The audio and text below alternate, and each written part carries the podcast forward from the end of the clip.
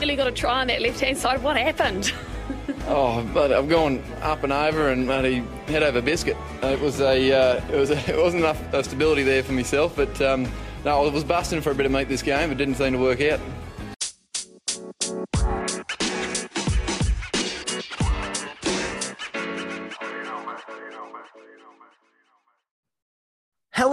Cheers, and welcome, welcome to the Scrum of the Earth podcast, the weekly show that brings you news, reviews, great interviews, and so much more, all about the world of rugby union.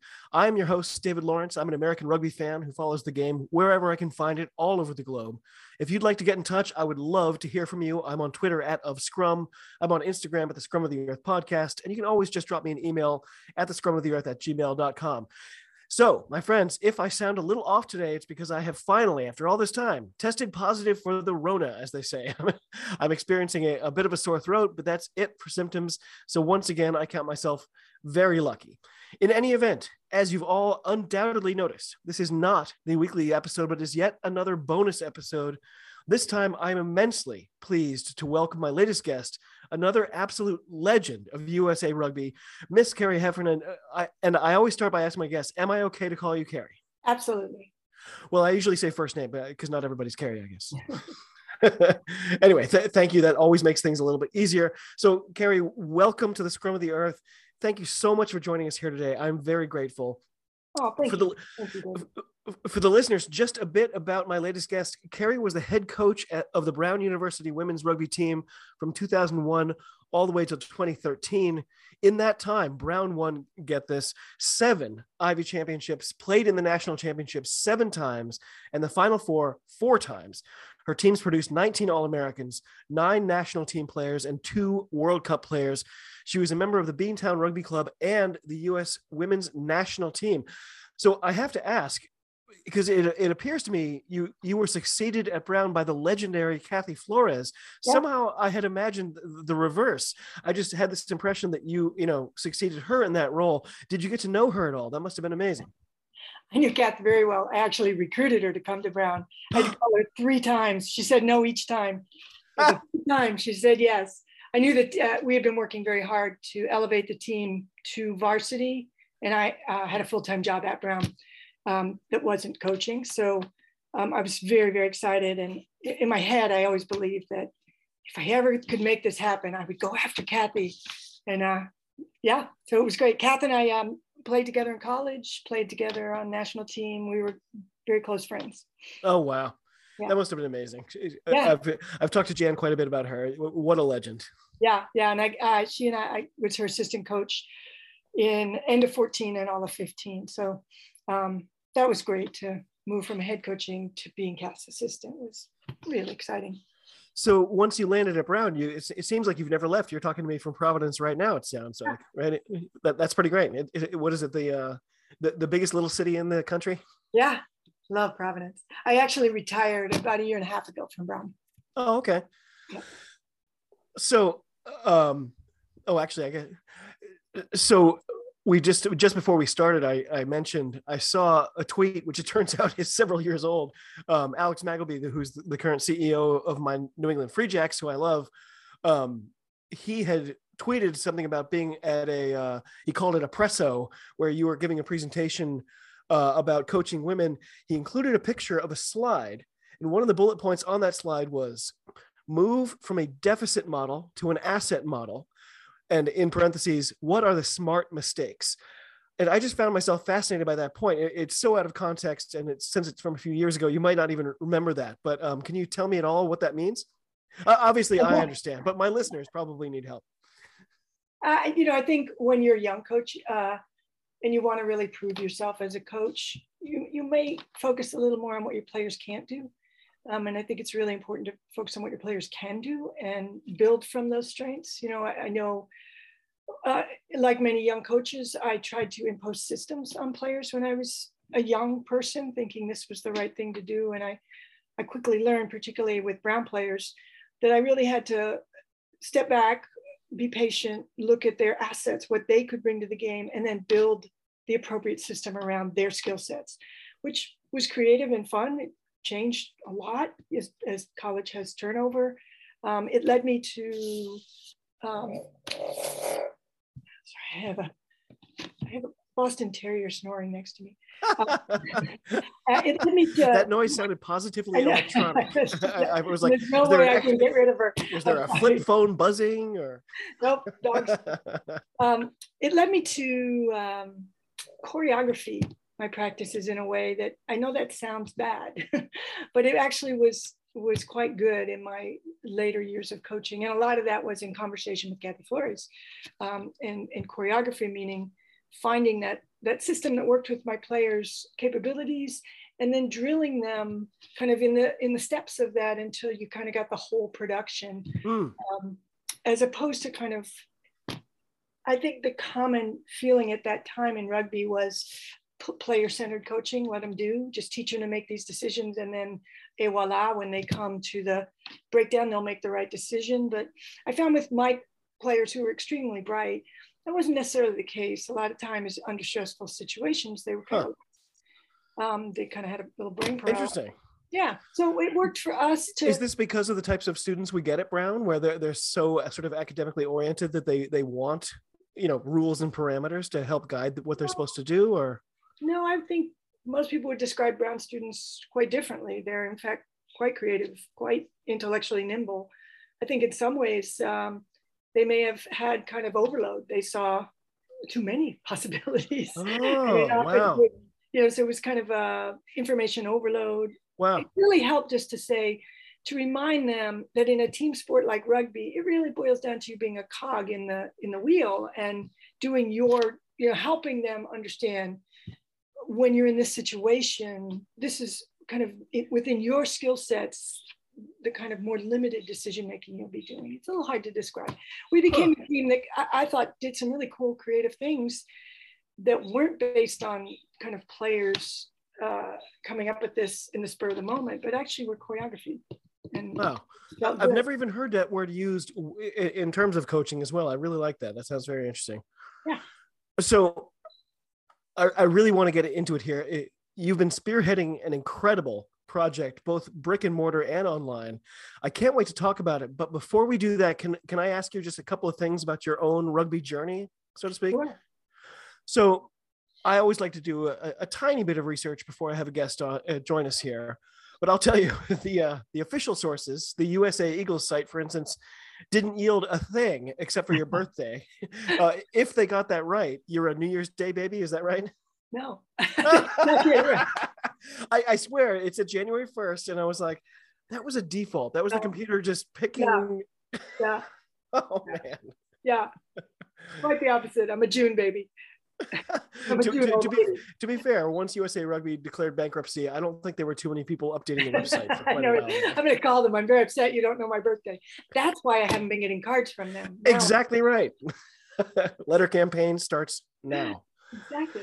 Um, so when I recently got a chance to sp- speak with Jan, who I'm proud to call a friend, uh, she specifically mentioned that Florida State, or at least the team affiliated with it, um, was always a big rival for the Beantown players. Can you tell us a bit about your playing time there at FSU? I know that's where you got your undergrad, at least. Yeah, uh, and this ties into the history project. Um, I uh, I started at FSU on a, a modest track scholarship. Uh, actually, I think it was the first in-state woman to get a track scholarship. Wow! It was just just post Title IX. Um, it was a um, not a, not a happy experience. Division One track at that level um, was uh, kind of soul sucking, and particularly running distance in Florida was unpleasant. Uh, and I remember looking down at the field, that the rugby field was right next to the track, and the players were always laughing and worked very hard, but they were always laughing. And I'm like, I don't think in three years of track I've ever laughed.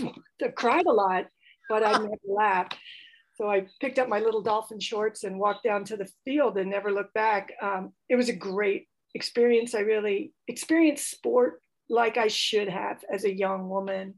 Mm. Very supportive, very um, um, focused on teaching and growth, not on kind of punitive. Why aren't you better? Uh, stress disappeared, but per, you know, but your performance improved. Um, I, you know, I, I, think good club rugby.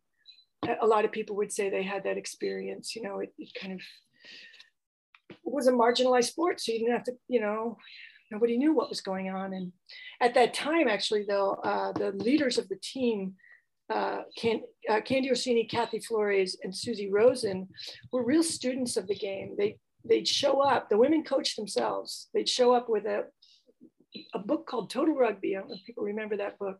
It was all highlighted, and then they'd confer over the book a little bit, and then practice would start. And I was a distance runner at a good program, and I tell you, the workouts were intense and rugby. Oh. Two hours of flat out running because Florida State believed in back play like no one else. The forwards okay. just delivered the ball; they had no other role but to deliver. And so you you played touch and ran nonstop. And and again, that idea of choreography was very big there. Um, Florida State was was doing this at a level that no one else was. So they'd go. They went to uh, the first nationals. They showed up at was seventy nine and won. Eighty they won. Um, then Beantown started showing up, and then by that time I was playing for Beantown, so I'd left Florida State. Oh, okay. I was wondering about the overlap. Yeah, I, I did. Unfortunately, I did a, a, little stint for a few months in Houston, and then moved up to uh, Boston. I tell people for graduate school, but that's a huge lie. I came just for rugby. Ah, that, uh, that, that accurately uh, anticipates my very next thing, which was go, going to be, oh, I assume you came up here to go to Brown. And then when you're here, you said, oh, Beantown. No. No, I met them at a tournament and, and they said, come play for us. We'll help you get housing. So I'm like, yeah, sure. Um, at that time, uh, Kevin O'Brien, a Welshman, was coaching them, and, okay. and Jan told you a little about Kevin. But Kevin was doing kind of to forwards what Florida State had been doing with backs, and so from like 1980 to 19 like 90, FSU and Beantown met in the finals or the semifinals of every national championship, and it was always who's going to win. You know, Beantown, FSU, was this going to be the, the, the, dominance of the forwards or the dominance of the backs? And, and in doing wow. so, our backs were fantastic. They had to raise their game to play against, you know, FSU and FSU's forwards were fantastic. And then, you know, we elevated, and, and I know this is, you know, hubris, but I, I think at the time, those two teams did so much to elevate women's rugby nationally because if you mm-hmm. run into either team you risked being humiliated or hurt. you could get physically hurt against Beantown. In the museum, we have this great picture. It's the 1981 scrum, and it's a beautiful picture. And and it's interesting to explain to young players when they came in, come in, there was no crouch, touch, bind. In right. Fact, the players were pretty far apart. The referee's walking away from the scrum in the picture. Yeah and you say to the players, what's going on here? And they're like, I have no clue. say, well, the scrum half and the hooker are the only communicators in this. And then the both teams are just gonna yeah to each other. And Beantown was very good. And so, you know, safety reasons, kind of elevating the game. Um, teams, all teams got better uh, because I think of FSU and Beantown. Not it's so decade. So I I also love tennis, and uh, decades ago there was the whole Andre Agassi versus Pete Sampras kind of thing, where you had the attacker versus the defender, and it was like you know the the immovable object versus the unstoppable force. It sounds yeah. like that's what you're describing with FSU versus Beantown. That's incredible. Yeah, they were great games. So many of them went down. You know, they were always very close. Went down to the last you know few seconds of the game both teams had great respect for each other. Uh, you know, we uh, learned so much from each other, and and I think FSU went on to produce six World Cup players with wow four Hall of Fame players. All I think all of them backs. Um, no, uh, and uh, Beantown similarly produced a number of World Cup players, and um, you know it was just it was a, a wonderful kind of era uh, of, of women's rugby. So it, it's it, you're describing these two things that are sort of equal, but uh, uh, you know, equal opposites in a way. Um, can you describe your the sort of differences in your experience you know playing at beantown versus playing at fsu it must just the, the environment the attitude the players you were around it much must have been very different it was i was a, a small town florida girl and you know tallahassee was the big time to me um, and and uh, FSU was very kind of small town Florida. Hmm. Uh, most of the players were terrific athletes um, and had a strong athletic identity. Um, just lovely group of women. Um, not all Southerners. There's a kind of misconception. Um, in fact, there were a lot of Northern transplants. Kathy was mm-hmm. Rosen. It was a liberal, progressive town at the time, small town. It was just really terrific. Really. Um, but but low key, you know. moving to New England was moving to Boston was unbelievable. I remember my first week on the team. Um, the women were brilliant. They were all postdocs from Harvard and MIT. Mm. And I remember, you know, at the first kind of social after the game, realizing I can't talk to these people. They're beyond me. And I, I, had entertained going to graduate school and I quickly got into graduate school. they were very, um, very cerebral, uh, very funny, um, very irreverent, but really, uh, it's hard to describe how brilliant they were. I was that picture of the scrum I explained to people this prop, who was MVP of this national tournament, went on to be a very noted oncologist at Sloan Kettering who wow. tumor research. The scrum half with her back turned to you was, was one of the most outstanding women in science one year, and it was the youngest full professor at Harvard Med School. You know, the locks were like postdocs at MIT and laser, you know, technology, and, and had a law degree. It was just, it was, it was absolutely kind of a, a, a, grounding of these were women who had aspirations in so many areas. Uh, rugby was just one of them, and I really, I really love that. It was a kind of awakening, and it was mm. early '80s, living in Boston. You know, um, the political dimensions and tensions were so uh, high. You were involved in so much. You just, you really felt that rugby was kind of not your entire world, but an important world. Uh, as recently as a couple of years ago, you were also listed as the chair for the Women's Rugby Coaches and Referees Association. Do you still hold that title, or? Yes, I do. Yep. And uh, so I'm on the board uh, of the U.S. Women's Rugby Foundation, um, and the WRCRA, Women's Rugby Coaches and Referees Association, is a membership organization under the umbrella of USWRF um, that advocates uh, and works with coaches, referees, administrators uh, who are in the women's game. So our members are men and women. Um, it's predominantly women, but we have a, a good core of men involved. Um, and we um, try to provide resources to support coaches, uh, particularly aspiring coaches. Uh, I just lost my place here. Sorry. Um, anyway, as I've said, uh, you know, I asked you on here specifically to talk about the incredible project you're now spearheading, which is, as we've kind of referenced, the, the U.S. Women's Rugby Foundation. USWRF.org is the primary website. Of course, I'm going to link it in the show notes, as always. Um, I was tempted to just sort of read the description from the site, but I realized it'd be so much better to get it from the horse's mouth, so to speak. Uh, can you tell us about the project and what you're looking to accomplish with this?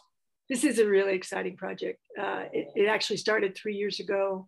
It just be a labor of love. Uh, I mentioned it at one of our annual conferences, and, and, a young woman came up to me afterwards and said, I'm an archivist um, with the um, uh, DOJ and the Smithsonian, and I, I really want to be involved in this project. Wow. Kat Aversano, who's amazing. So Kat and I have been kind of co-directing this project for the past three years. Um, Kat's just tremendous. You can't imagine what a gift it is to have an archivist on board who is also a tremendous rugby coach and administrator. Um, so it began with archiving. We've archived about 12,000 plus documents from the history of women's rugby. Um, we have uh, kind of chronicled uh, as many teams as we can in the country, meaning we've dated them and corroborated. Yes, you really were founded in 1978. Mm. Um, we um, we we have been able to collect so many wonderful documents that Kat and I realized we needed to make this more visible. Uh, so this year, um, at great personal cost, uh, at great cost to the USWRF, uh, we we took a risk and created this pop-up museum. So the museum um, has been at, at, four, and this weekend will be our fifth championship event. Uh, and what we've done is trying to cull some of the best material. Mm. So combination of a photo exhibit when you go in and uh, memorabilia. Um, we've tried to make it uh, a kind of coherent story, um, which for women's rugby is really interesting. And so Kat and I are absolutely in agreement that the history of women's rugby is really the history of feminism at particular interesting times. You know, so mm. the first women's rugby game was played in 1972. So women's rugby is really a direct product of Title IX and kind wow. of mindset of women at that time, which was don't tell me what to do. and if I if I'm now allowed by my federal government to play a sport, I'm not taking up badminton. I'm taking up rugby, you know, and and a lot of women my age will tell you like it, it, was an interesting time. You really did feel this kind of inspiration from a lot of female leadership, you know, mm. Gloria Steinem, um, Billie Jean King. These, these oh, yes. were our heroes, you know. Um, it was um, when you look at that 70s time, the, the, rugby teams grew very quickly. You know, you went from six teams in 1972 quickly to like 25 teams. And then like one of know. the first things I learned from your website is just yeah. that, just how quickly it, it grew. If it was part of me thought it's not that it grew that fast, it's that it was already there. And then finally people yeah. started realizing and pointing at it and saying, oh yes, this is real. Yeah. What's interesting to tell young people too is, you know, pre-internet, that how did a team in St. Louis know that a team in Chicago existed? They right. didn't know each other existed. So you'd see all these teams, like there was interesting constellation of teams in, in Arizona, like Tempe, oh. Phoenix, St. Oh, wow. Louis had two teams in 1972. You're like, what the hell? So you wonder, like, why there? Like, what was what was yeah. this? Um, but it's interesting, you know. The story is they didn't know each other existed. So show Colorado was pretty brilliant. Colorado started hosting an annual women's tournament. Um, so if you looked at women's schedules at that time, they were almost all tournaments. So you'd go to these tournaments for a weekend and you'd play a god awful number of games. yeah. You'd pick up with another team and play. It was just nonstop rugby, usually in a pretty hideous field. you know, you yeah. ass and dog turds. Um, you were lucky if you had a referee who cared to be competent. Um, but in that kind of hard scrabble early years, it grew exponentially. And, and those tournaments were really um, important in that. I'd go to a tournament and I'd meet you and I'd say, hey, you know, you live in Boston. I think I'll move to Boston after I graduate and play with you guys. And you're like, yeah, come. So there was a, or I'd move to, you know, New York and say, New York doesn't have a team. I'm going to start one and I'm going to, you know, mm. call my friends and find out how to make this happen. Women were really um, very determined, very dogged. It was just a wonderful story. There was very little structure. Um, the women's game was run by the women. The men's unions generally did not invite women in, and many unions actively opposed women's rugby. Mm-hmm. Um, and so the women formed their own kind of leadership group called the Women's Committee, who were very young women for the most part who didn't have a dime. They, didn't, they couldn't fund the game. But what they did was they provided tremendous leadership. And over the years, we're able to parlay some really interesting kind of management skills and business acumen into creating kind of ways to get into unions or ways to build kind of their own structures. They really were remarkable. I'm doing a lot right now with kind of trying to resurrect those women's names because mm. they're the ones who made stuff happen, not USAR. USAR had nothing to do with the 91 World Cup. They tried right. to, they tried and to, ignored it and wouldn't acknowledge it for quite a while yeah, they tried to stop it. And same with the 87 First National team. You know, three women made that happen, three young administrators that if you had even asked the 87 team who made this happen, we would have all shrugged and like, I don't know. But it was these three women, Marcia Borg, Mary Larkin, and Diane Terwilliger, um, who got nothing out of it. Nobody said, yay, you. They worked quietly in the shadows. So that kind of networking, relationship building, which was just so common at that time. Again, when you look at the documents from that time, the archives, they were all writing handwritten letters to each other. Mm. it was even difficult to pick up the phone and call you because they didn't know each other that well. They worked together on these committees and then they might play against each other, but they weren't close friends. They were the women's committee. So trying to explain that to young people, just can you imagine trying to create this now? You know, if you had no internet, I, I, wouldn't call you. It was a landline. You had to be home to pick it up. So it's like, how did we schedule a game? How did yeah, yeah. stuff happen? And these documents are just a treasure trove of how that happened and how funny people were. like women were so irreverent at the time. Like the first Ohio team was called the Iron Ovaries. yeah, the, one of the first teams in Pittsburgh. Through the Beantown Sevens tournament, I've encountered some incredible team names. Yeah, well, the women, I, I remember at the time, you know, if you were young women, you got pushback from people, generally women, on two issues. One, you can't play, you'll damage your reproductive organs. Wow. That's big, you know, and, and given you know the Supreme Court decision on Roe v. Wade, this was a really interesting conversation a few weeks ago with young women, which were Oof. we were told our, our, our ovaries would come flying out our ears or our uterus would like pop out our back. You know, you were, uh, you were, you were told there's a direct correlation between bruises on your breast and breast cancer. So good luck with all that. Oh my gosh. But women's, we just laughed. We knew this was just kind of fear mongering, but it was a kind of common conversation. Like the, this is a dangerous activity, but really this was all cover for what are you crazy women doing? You're, you know, you're, you're kind of flying in the kind of social norms of, of femaleness and you're making all of us look bad. The kind of other common, you know, threat um, was I just totally forgot. Uh, so the, the re- I'll think of it in a minute. Well, I want to. I did want to ask. I'm sorry to jump in, but because it, it's not even in my script. But you, you talk about this the the the rapidity of the spread of women's rugby as soon as the as soon as Title IX happened, things opened up. And I just have to ask: Is that just because women were so used to being told, "No, you can't do that. No, you can't do that," and then suddenly it was like the floodgates opening because men's rugby did not spread like that. You know, like no, and that's another. That's really why I think this history project is so important. Mm. Men's women's rugby totally different histories and totally yeah. different trajectories in many ways. Yep. And it, it makes me sad when there's assumptions that there was this benevolent system that just chugged along and it, eventually women got to here and here's your national jersey. It wasn't. It was a really, it was a really knockdown, drag out fight in the first right. 10, 20, 30 years of women's rugby.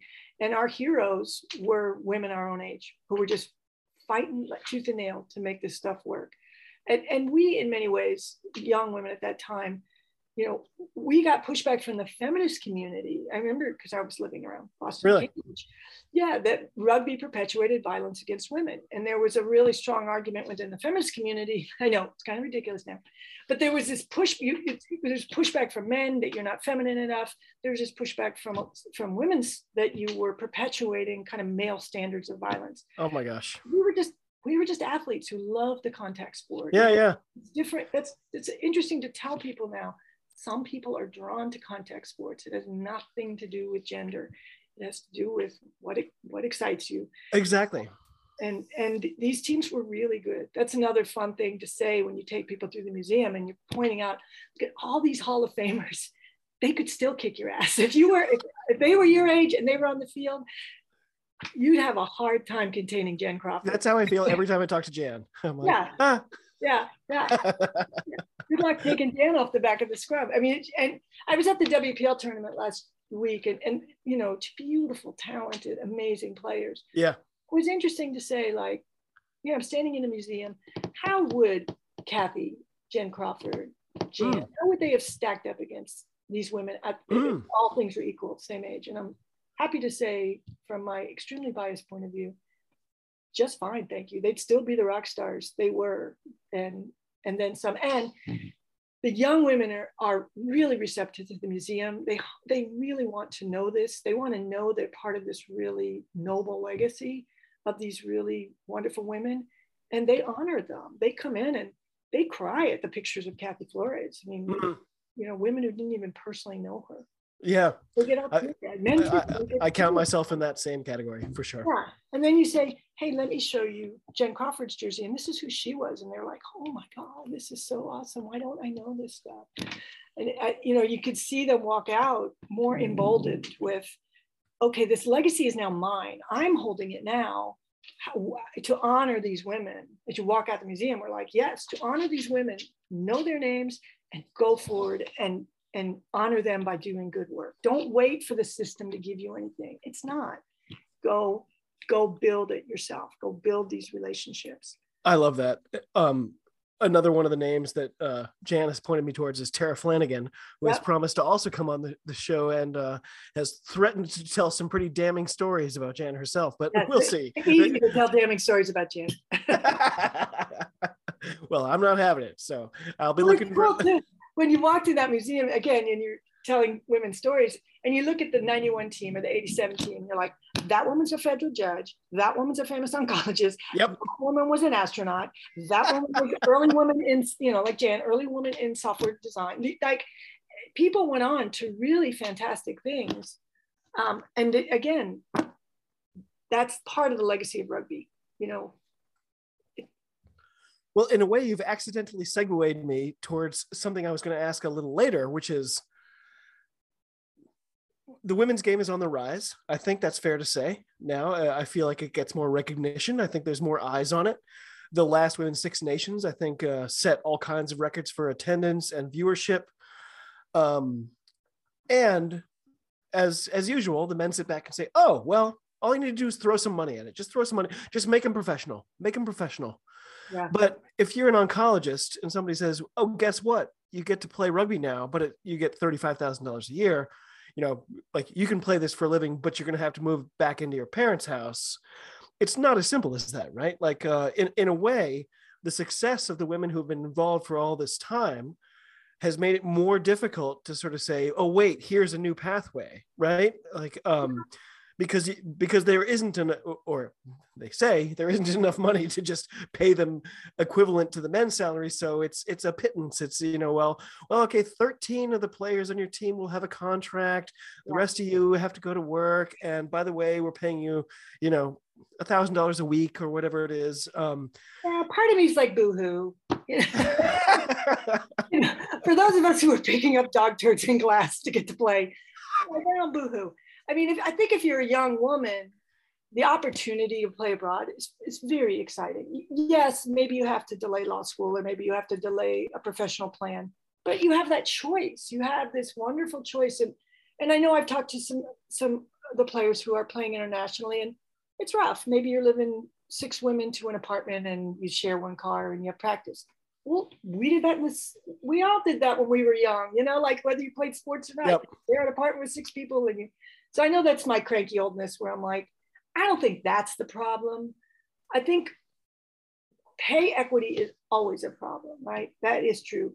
But there are some underlying challenges to that. So while there's this higher profile of high level rugby, we're really seeing a massive decrease in the amount of college teams. Women's college teams are really right up. Yeah, they're really dropping. I had no idea.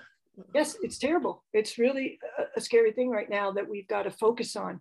We've got to build better bridges between high school and college, wow. college club, because we're losing, particularly in college ranks, we're losing college teams. And a lot of that has to do, I think COVID was just devastating to college programs that were already mm-hmm. struggling. But there, you know, we're, you know, USWRF, we're kind of having some brainstorming sessions and, and talking to some people to understand why is this happening? What can we do to kind of support it on our end? You know, what what are our roles USAR and GBs could play? But I, I find those more kind of right now disturbing trends in women's rugby. Huh. I'm so excited. I'll be the first one to turn on the U.S. women when they play, but uh, I, I, you know, I'm sad I can't, you know, go out and watch more collegiate rugby. You know, it's, it's you know, uh, I'm I'm worried that I've talked about the same exact story so many times in this pod, but so my my partner, she's a, a teacher at Newton South High School, and one of her former students has is now going to Wellesley. And while she was at Wellesley, she discovered rugby, and so it's it's a very basic level where it's like if you want to play, just sign up and you're in, which is great. And I saw the most grassroots game between them, and it was like a combination side between I think Brandeis and I don't know, it was another school, like two schools couldn't quite get 15 or 23 people together. So they had to combine. And there's still, it's at that level where it's like, there will be people assessing if you do well enough, then we might move you up to the next tier and stuff. But it was some of the best rugby I've ever seen. Just seeing the the enthusiasm, the buy-in at that level, um, the, the the people who are there in attendance, the support level, it's just next level. Nobody's on their phone, nobody's checking stuff, nobody's talking to other people. Everyone's watching what's happening. It was incredible.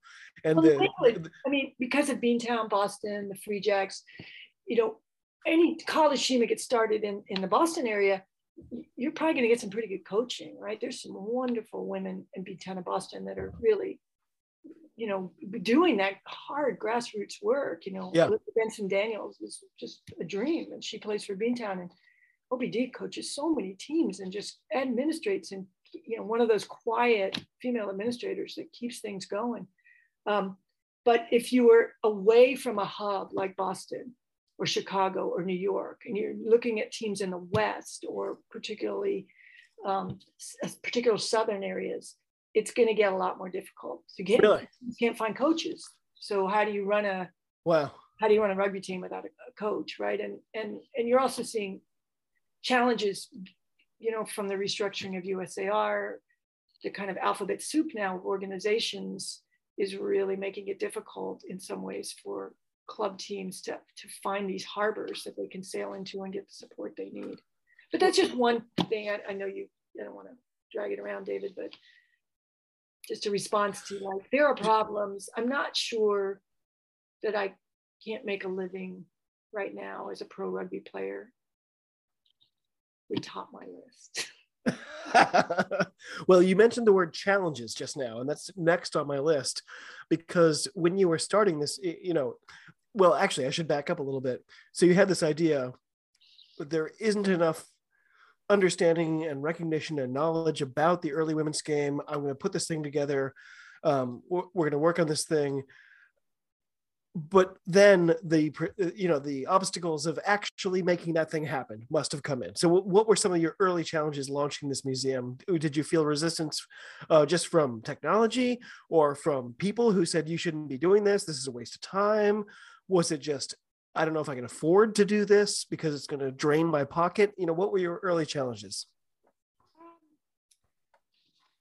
I think I was, I think it was good that Kat and I didn't really know what we were getting into when we got into it. Right? It, it was one of those experiences, and and it evolves. And I had stopped working, so I had a lot of time, um, and uh, you know, tracking down some material was difficult. Corroborating, you know, Kat and I worked. Uh she's an archivist. It's really important. Like if we say the very first game was Colorado and Colorado State, we need documentation of that. Yep.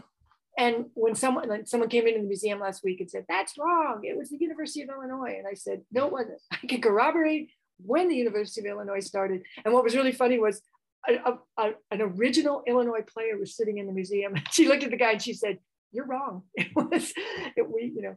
But anyway, um, so tracking down, corroborating material, um, deciding what to focus on, like USWRF is okay. really focused on grassroots rugby, but all of women's rugby. But um, you know, we do have a beautiful evolution of the national team from the very first jerseys on, because people want to see that. You know, we have signed Olympic jerseys. Um, you know, we have two, both the very first national team jerseys as well as the World Cup jerseys.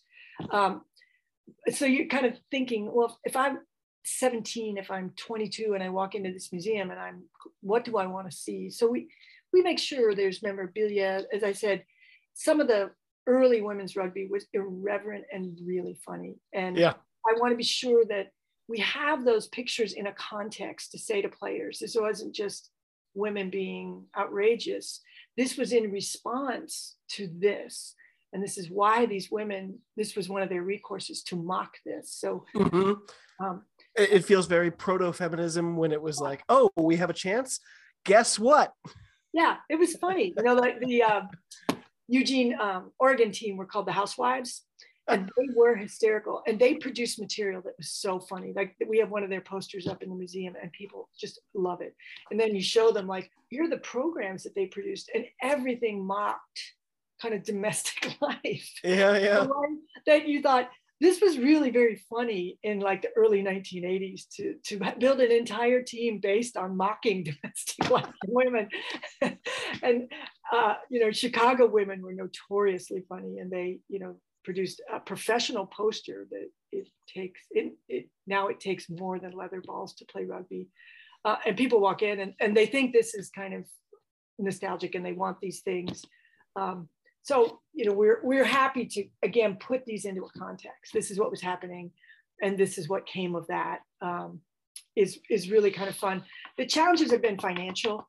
It's expensive. We're looking for sponsorships. The pop-ups have been outrageously successful. We're packed. People come in and you know, I'm the docent, and then we we have you know different kind of groups, uh, you know, explaining things. But um, the people really appreciate it. We've now um, one of the things that was challenging is we built an online component. So if you go to our website, there's an which online- is incredible, by the way. Well, it- I, I started looking at it just cursorily, and then was like, an hour later, I was like, oh my gosh, I'm still Oh, looking at this same spot. It's incredible.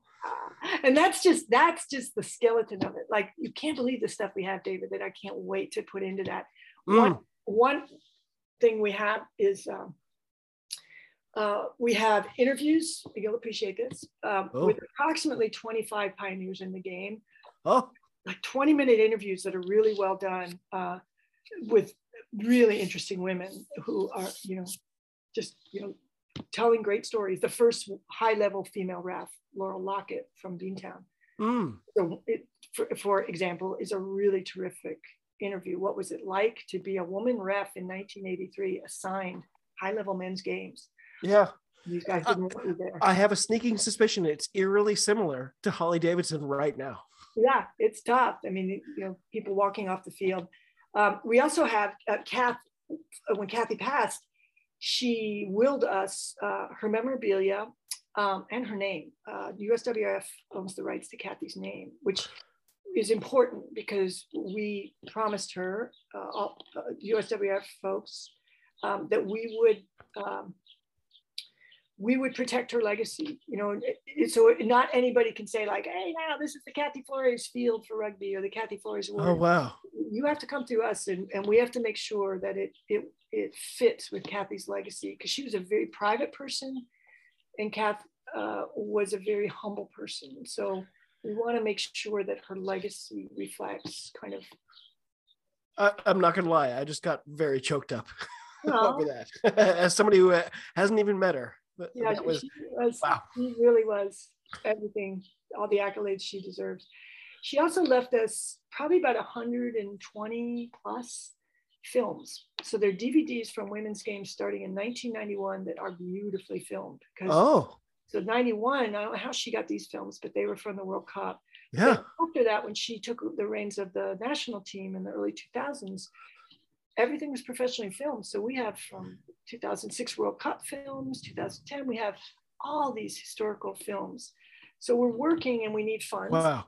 to build, we're going to build the Kathy Flores Coaching Resource Library. So if anybody out there wants to support us, it will be uh, a resource for coaches. Half of it will be historical films. And beyond what Kathy has, we've also been donated some amazing historical films. Yeah. Um, and the other half will be um, contemporary. So it'll be women coaches um, or coaches of women's rugby um, using, uh, giving you a demonstration, a 20 minute, uh, you know, line out binding video using girls and women as demonstration.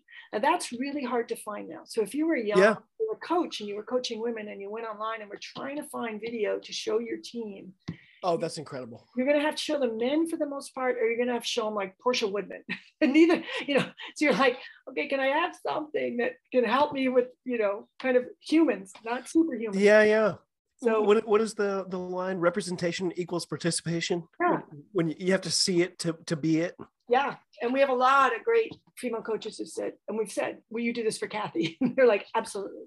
Oh So my gosh. this will be Kath's uh, part of her legacy that we really want to build out, which is this resource library. It'll have, again, half of it historical, the other half contemporary, and and you know that just we can imagine this being an online resource that can really um, benefit coaches. In, in addition, the, the Kathy Flores Foundation, which we've started, um, will have separate programming. Um, the, the resource library will be part of Kath's legacy, but there's also, you know, her, her feeling was she wanted coaches, uh, referees, and administrators to benefit. If there was any monetary value to her name, Um, she loved players, but she really felt like coaches, particularly young women of color who want to get into coaching, should be supported. And so we're doing Yeah.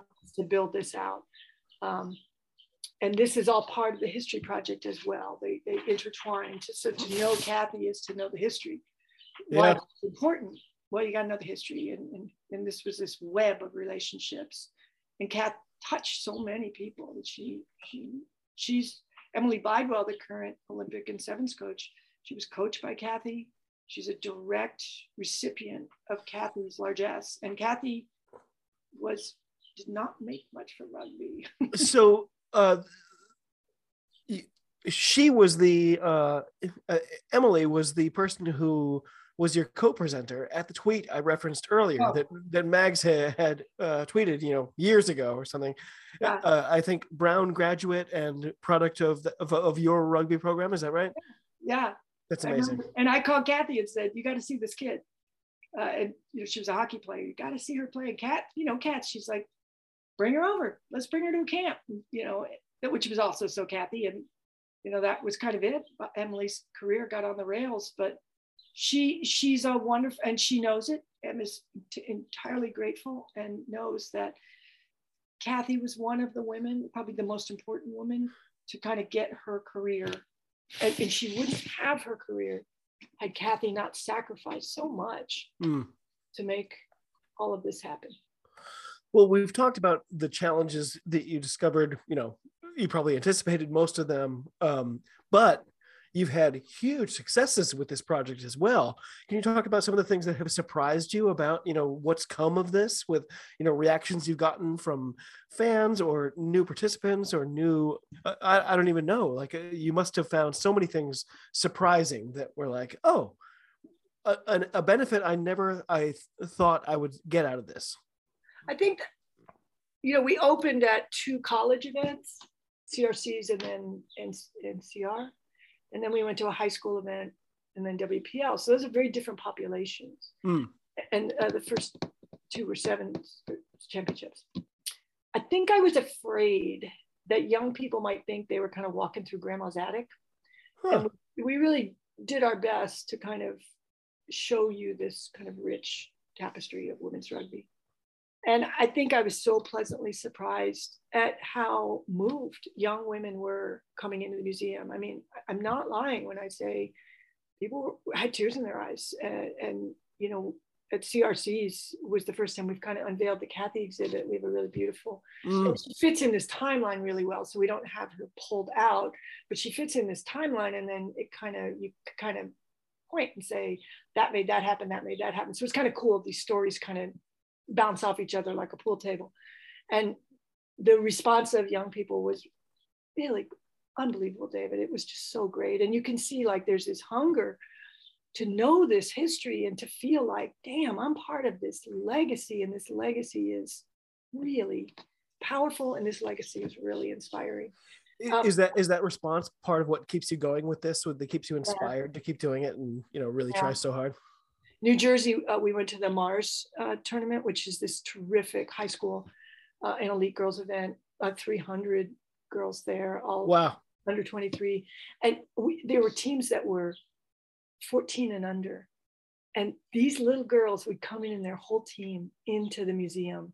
And we have like just unfortunately we, we lost the film it, just, it didn't work. But the reaction of these little girls Oh, It was just I I I'm killing myself that we didn't get this film because these little girls would come through and they did not speed through and run out to get a slushy. They hung out. They'd come back after their games. They'd want to tell us stuff.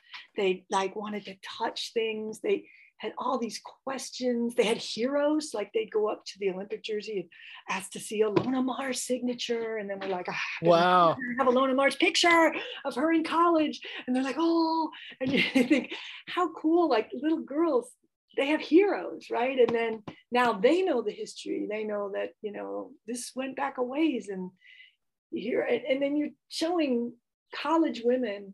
Here's a woman in 1972. She looks a lot like you. And she's the first woman to play this game. And this is Wow. you know, her, this is her name, and this is the right the moment before that first game kicks off. And Did you see? Did you see this stare at it. coming? Were, were you like, okay, I'm going to do this, and this is going to happen, or was it a complete, just you know, heart-opening surprise that this happened? I'm kind of a, a I love this history and I love women's history. Um, so I don't, I just think I thought, well, this is Kat, Kat and I are enjoying the hell out of this. And it's important to do. We always kept telling ourselves it's really important to do. I think we've all been really so moved by the emotional reaction people have. I'm, I'm sorry we can't take the pop up to more exhibits. It's very expensive for us to move around. I, Yeah. I generally have to drive it. Like I had to drive from Rhode Island to Chicago and back because it, Wow. it's it's too difficult to ship. It's just too many very valuable pieces and you know, case, yeah. glass cases and things like that. So we have to drive it.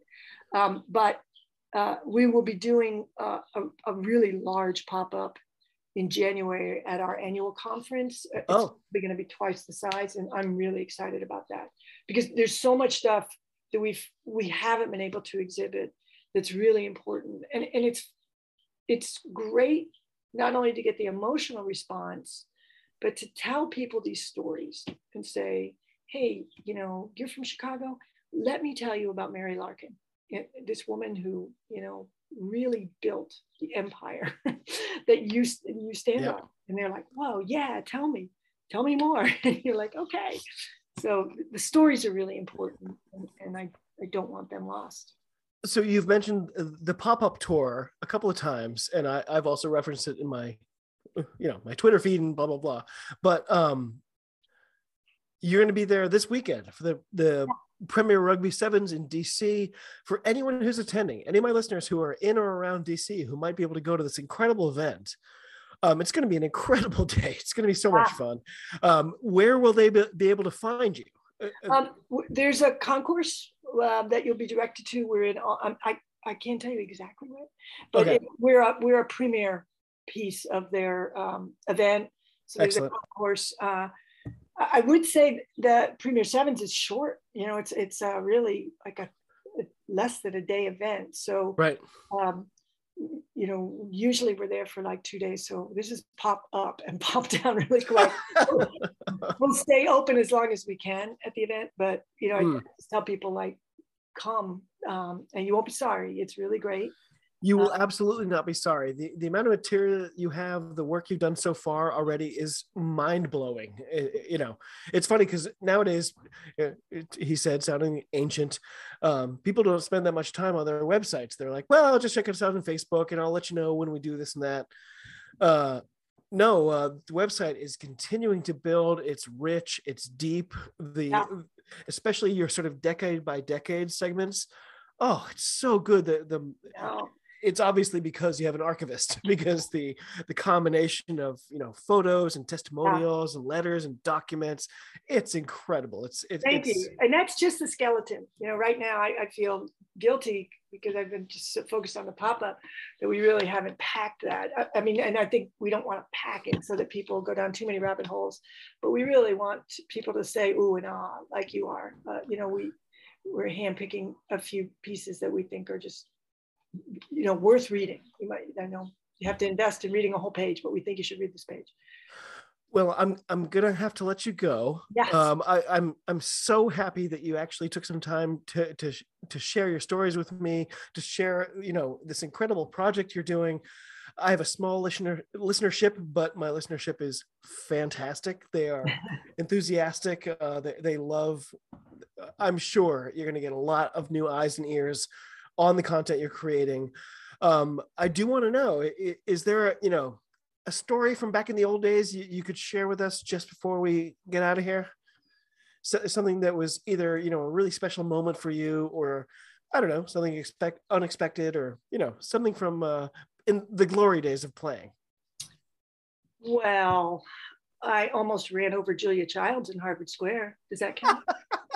that absolutely counts especially because I was staring at her in the crosswalk and just kept going. I think that sums up my well she worked she uh, allegedly worked for mi5 i think it was too so maybe, maybe she had some backup that you just didn't see She didn't seem to mind that I was talking. Did you give her a good honk? No, I gave her a good gawk though. Oh, nice. I was gawking away. Not a short woman. yes. Thank you so much, David.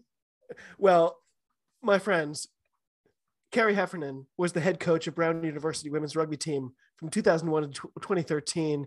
In that time, Brown won seven Ivy championships, and the accolades go on and on. Miss Heffernan, thank you so much for joining me here today. It's been fantastic. Uh, I knew that you were going to give me four times as much as I even anticipated, and and you've blown that rec- that idea out of the water. So it's been fantastic. Thank, Thank you so much for your time. I appreciate it. Have a great time this weekend. I hope you get lots of people to come up to the to the pop up tent, and if you're in the anywhere near, definitely go check it out. It's going to be amazing. Thank you, David. Bye-bye. Absolutely. Talk to you soon.